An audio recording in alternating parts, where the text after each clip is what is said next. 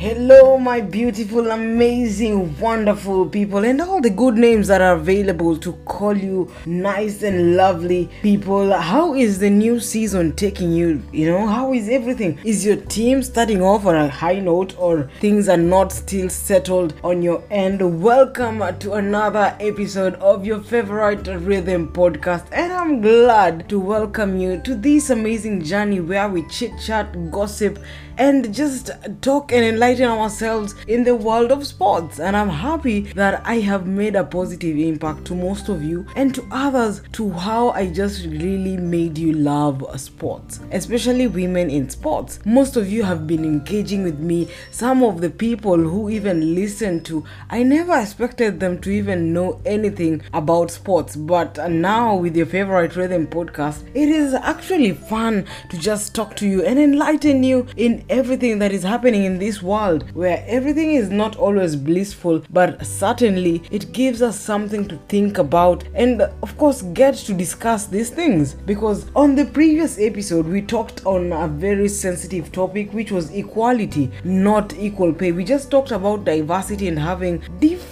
you know different people managing managers why are women not given enough time or enough space in these managerial managerial jobs as I asked you guys to engage with me, tell me what do you think about this sensitive topic. One person said, uh, in order to create equality, we should have a rule where women manage women's team and men manage the men teams. I, I what do you guys think about it? I think it's very good because it will create opportunities for women to bring out what they learn their skills because even if you go to school and you are taught all these valuable things that the studies or the program has to offer. Trust me you also have a type of skill that is helping you stand out and be unique. And I'm glad that we even thought of something like this, but I don't know if it can be applicable in a world where we all have to fight for what we want. These things are not just given to you. Yes, you have the qualification, but you know we are in a world where nothing really comes easy, and in order to reach the top, it really takes a lot of sacrifices.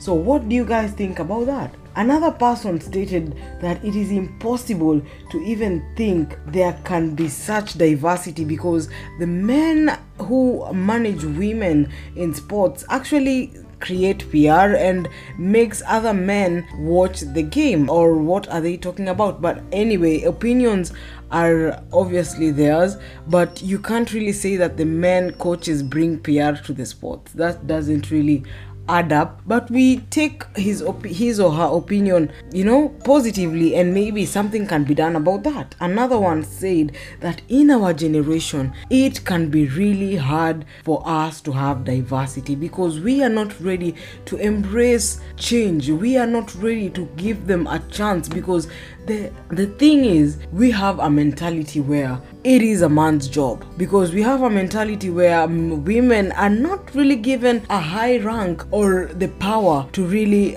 go forward and forth because you know that everybody is vulnerable even the men coaches wow why are they why are men coaches also losing games that is to say that everything is not as easy. It is about that certain skill or the momentum that you bring out in the field. Also, guys, how about even let's leave alone men and women?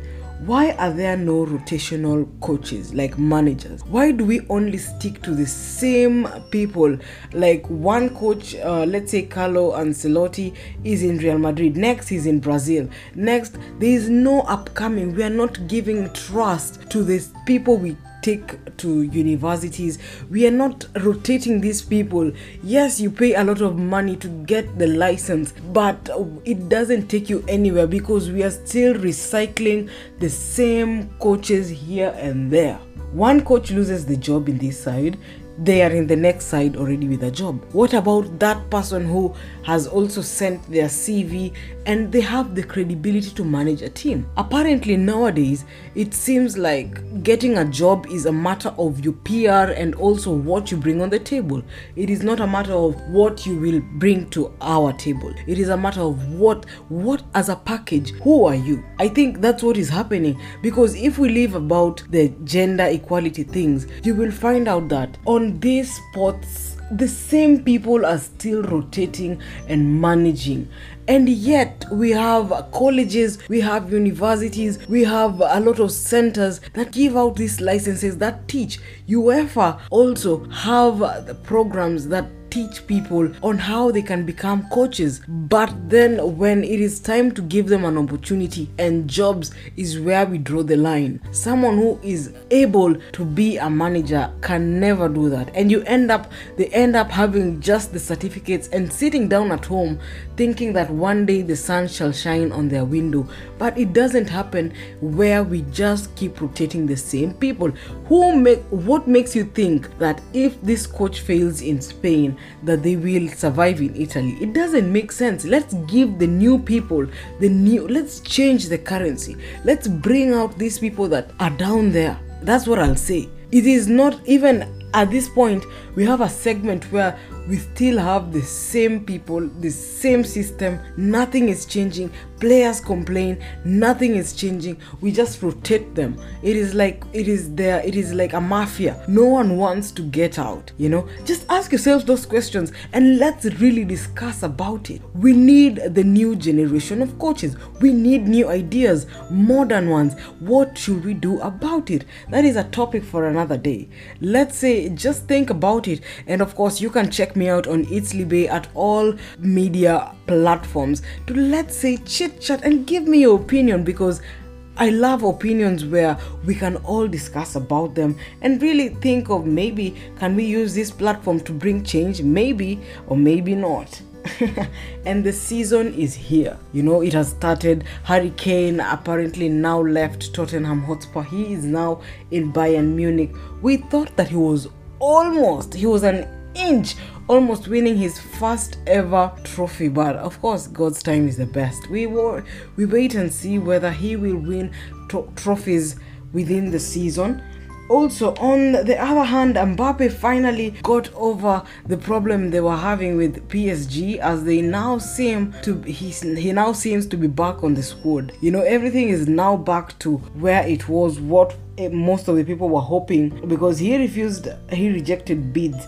And as things stand he might be staying at PSG up to 2025 I don't know that situation whether it was type of a PR or just something to dis- disrupt the team. It is something that we never really got a clear of. And in the sports market it is still wide open with Chelsea still struggling to get a grip of the squad. Chelsea are, are having a whole different squad this season. If you think you've seen your, a lot of transfers, talk about Chelsea. They sold majority of their players. They are bringing in new players. They started their season with a draw. We don't know whether they will continue sharpening it, sharpening it or they will continue stagnating like the other season. We just wish your team the best. And in La Liga, the league in Spain, for those who don't know, it's also showing us some drama. You saw the handball from Ronald. I don't know how to pronounce the next name, but he actually the ball was up in the air and he put his hands up and apparently didn't even get a red card. Yes, that is La Liga for you. Also, with Real Madrid struggling with injuries, they already have three very serious injuries.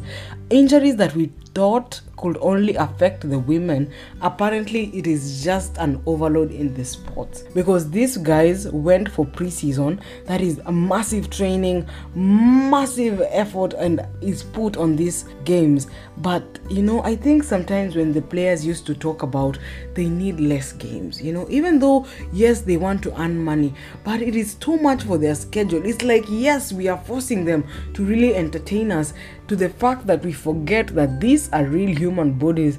These are not machines, actually.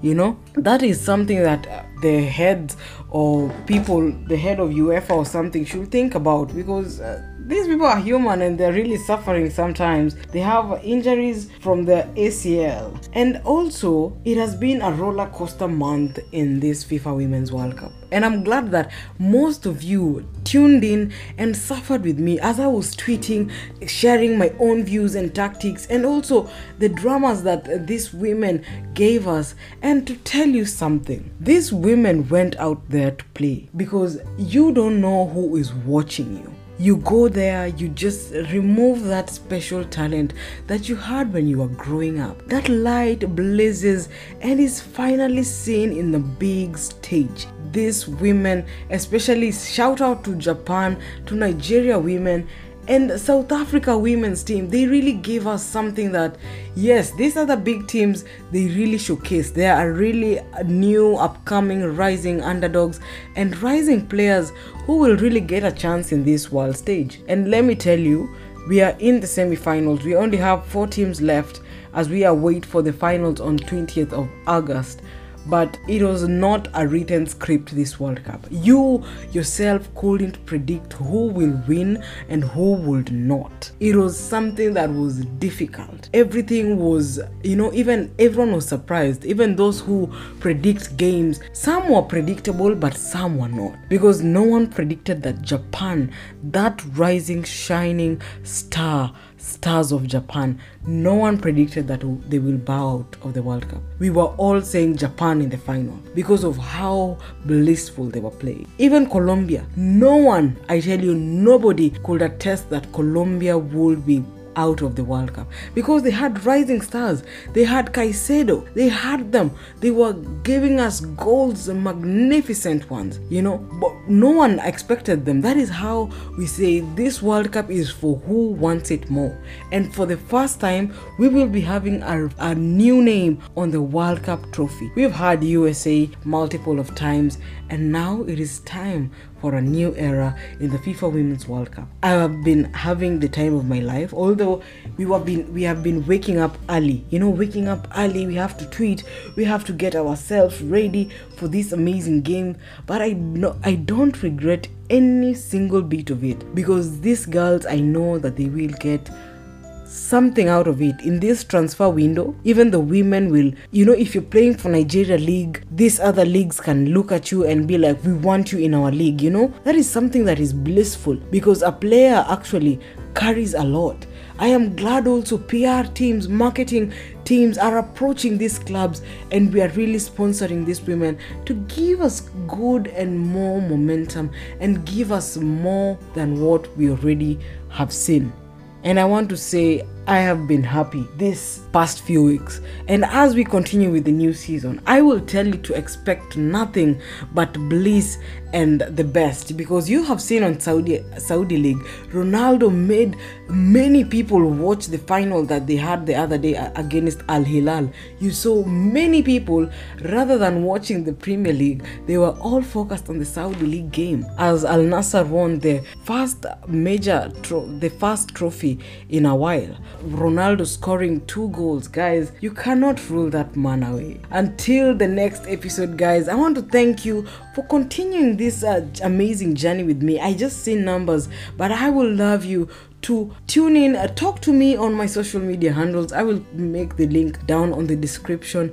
And just let's enjoy and have fun. Until next time my people thank you so much for following my favorite rhythm podcast. I am libera your soon to be favorite host. And let's catch up on the next episode. Take care. Bye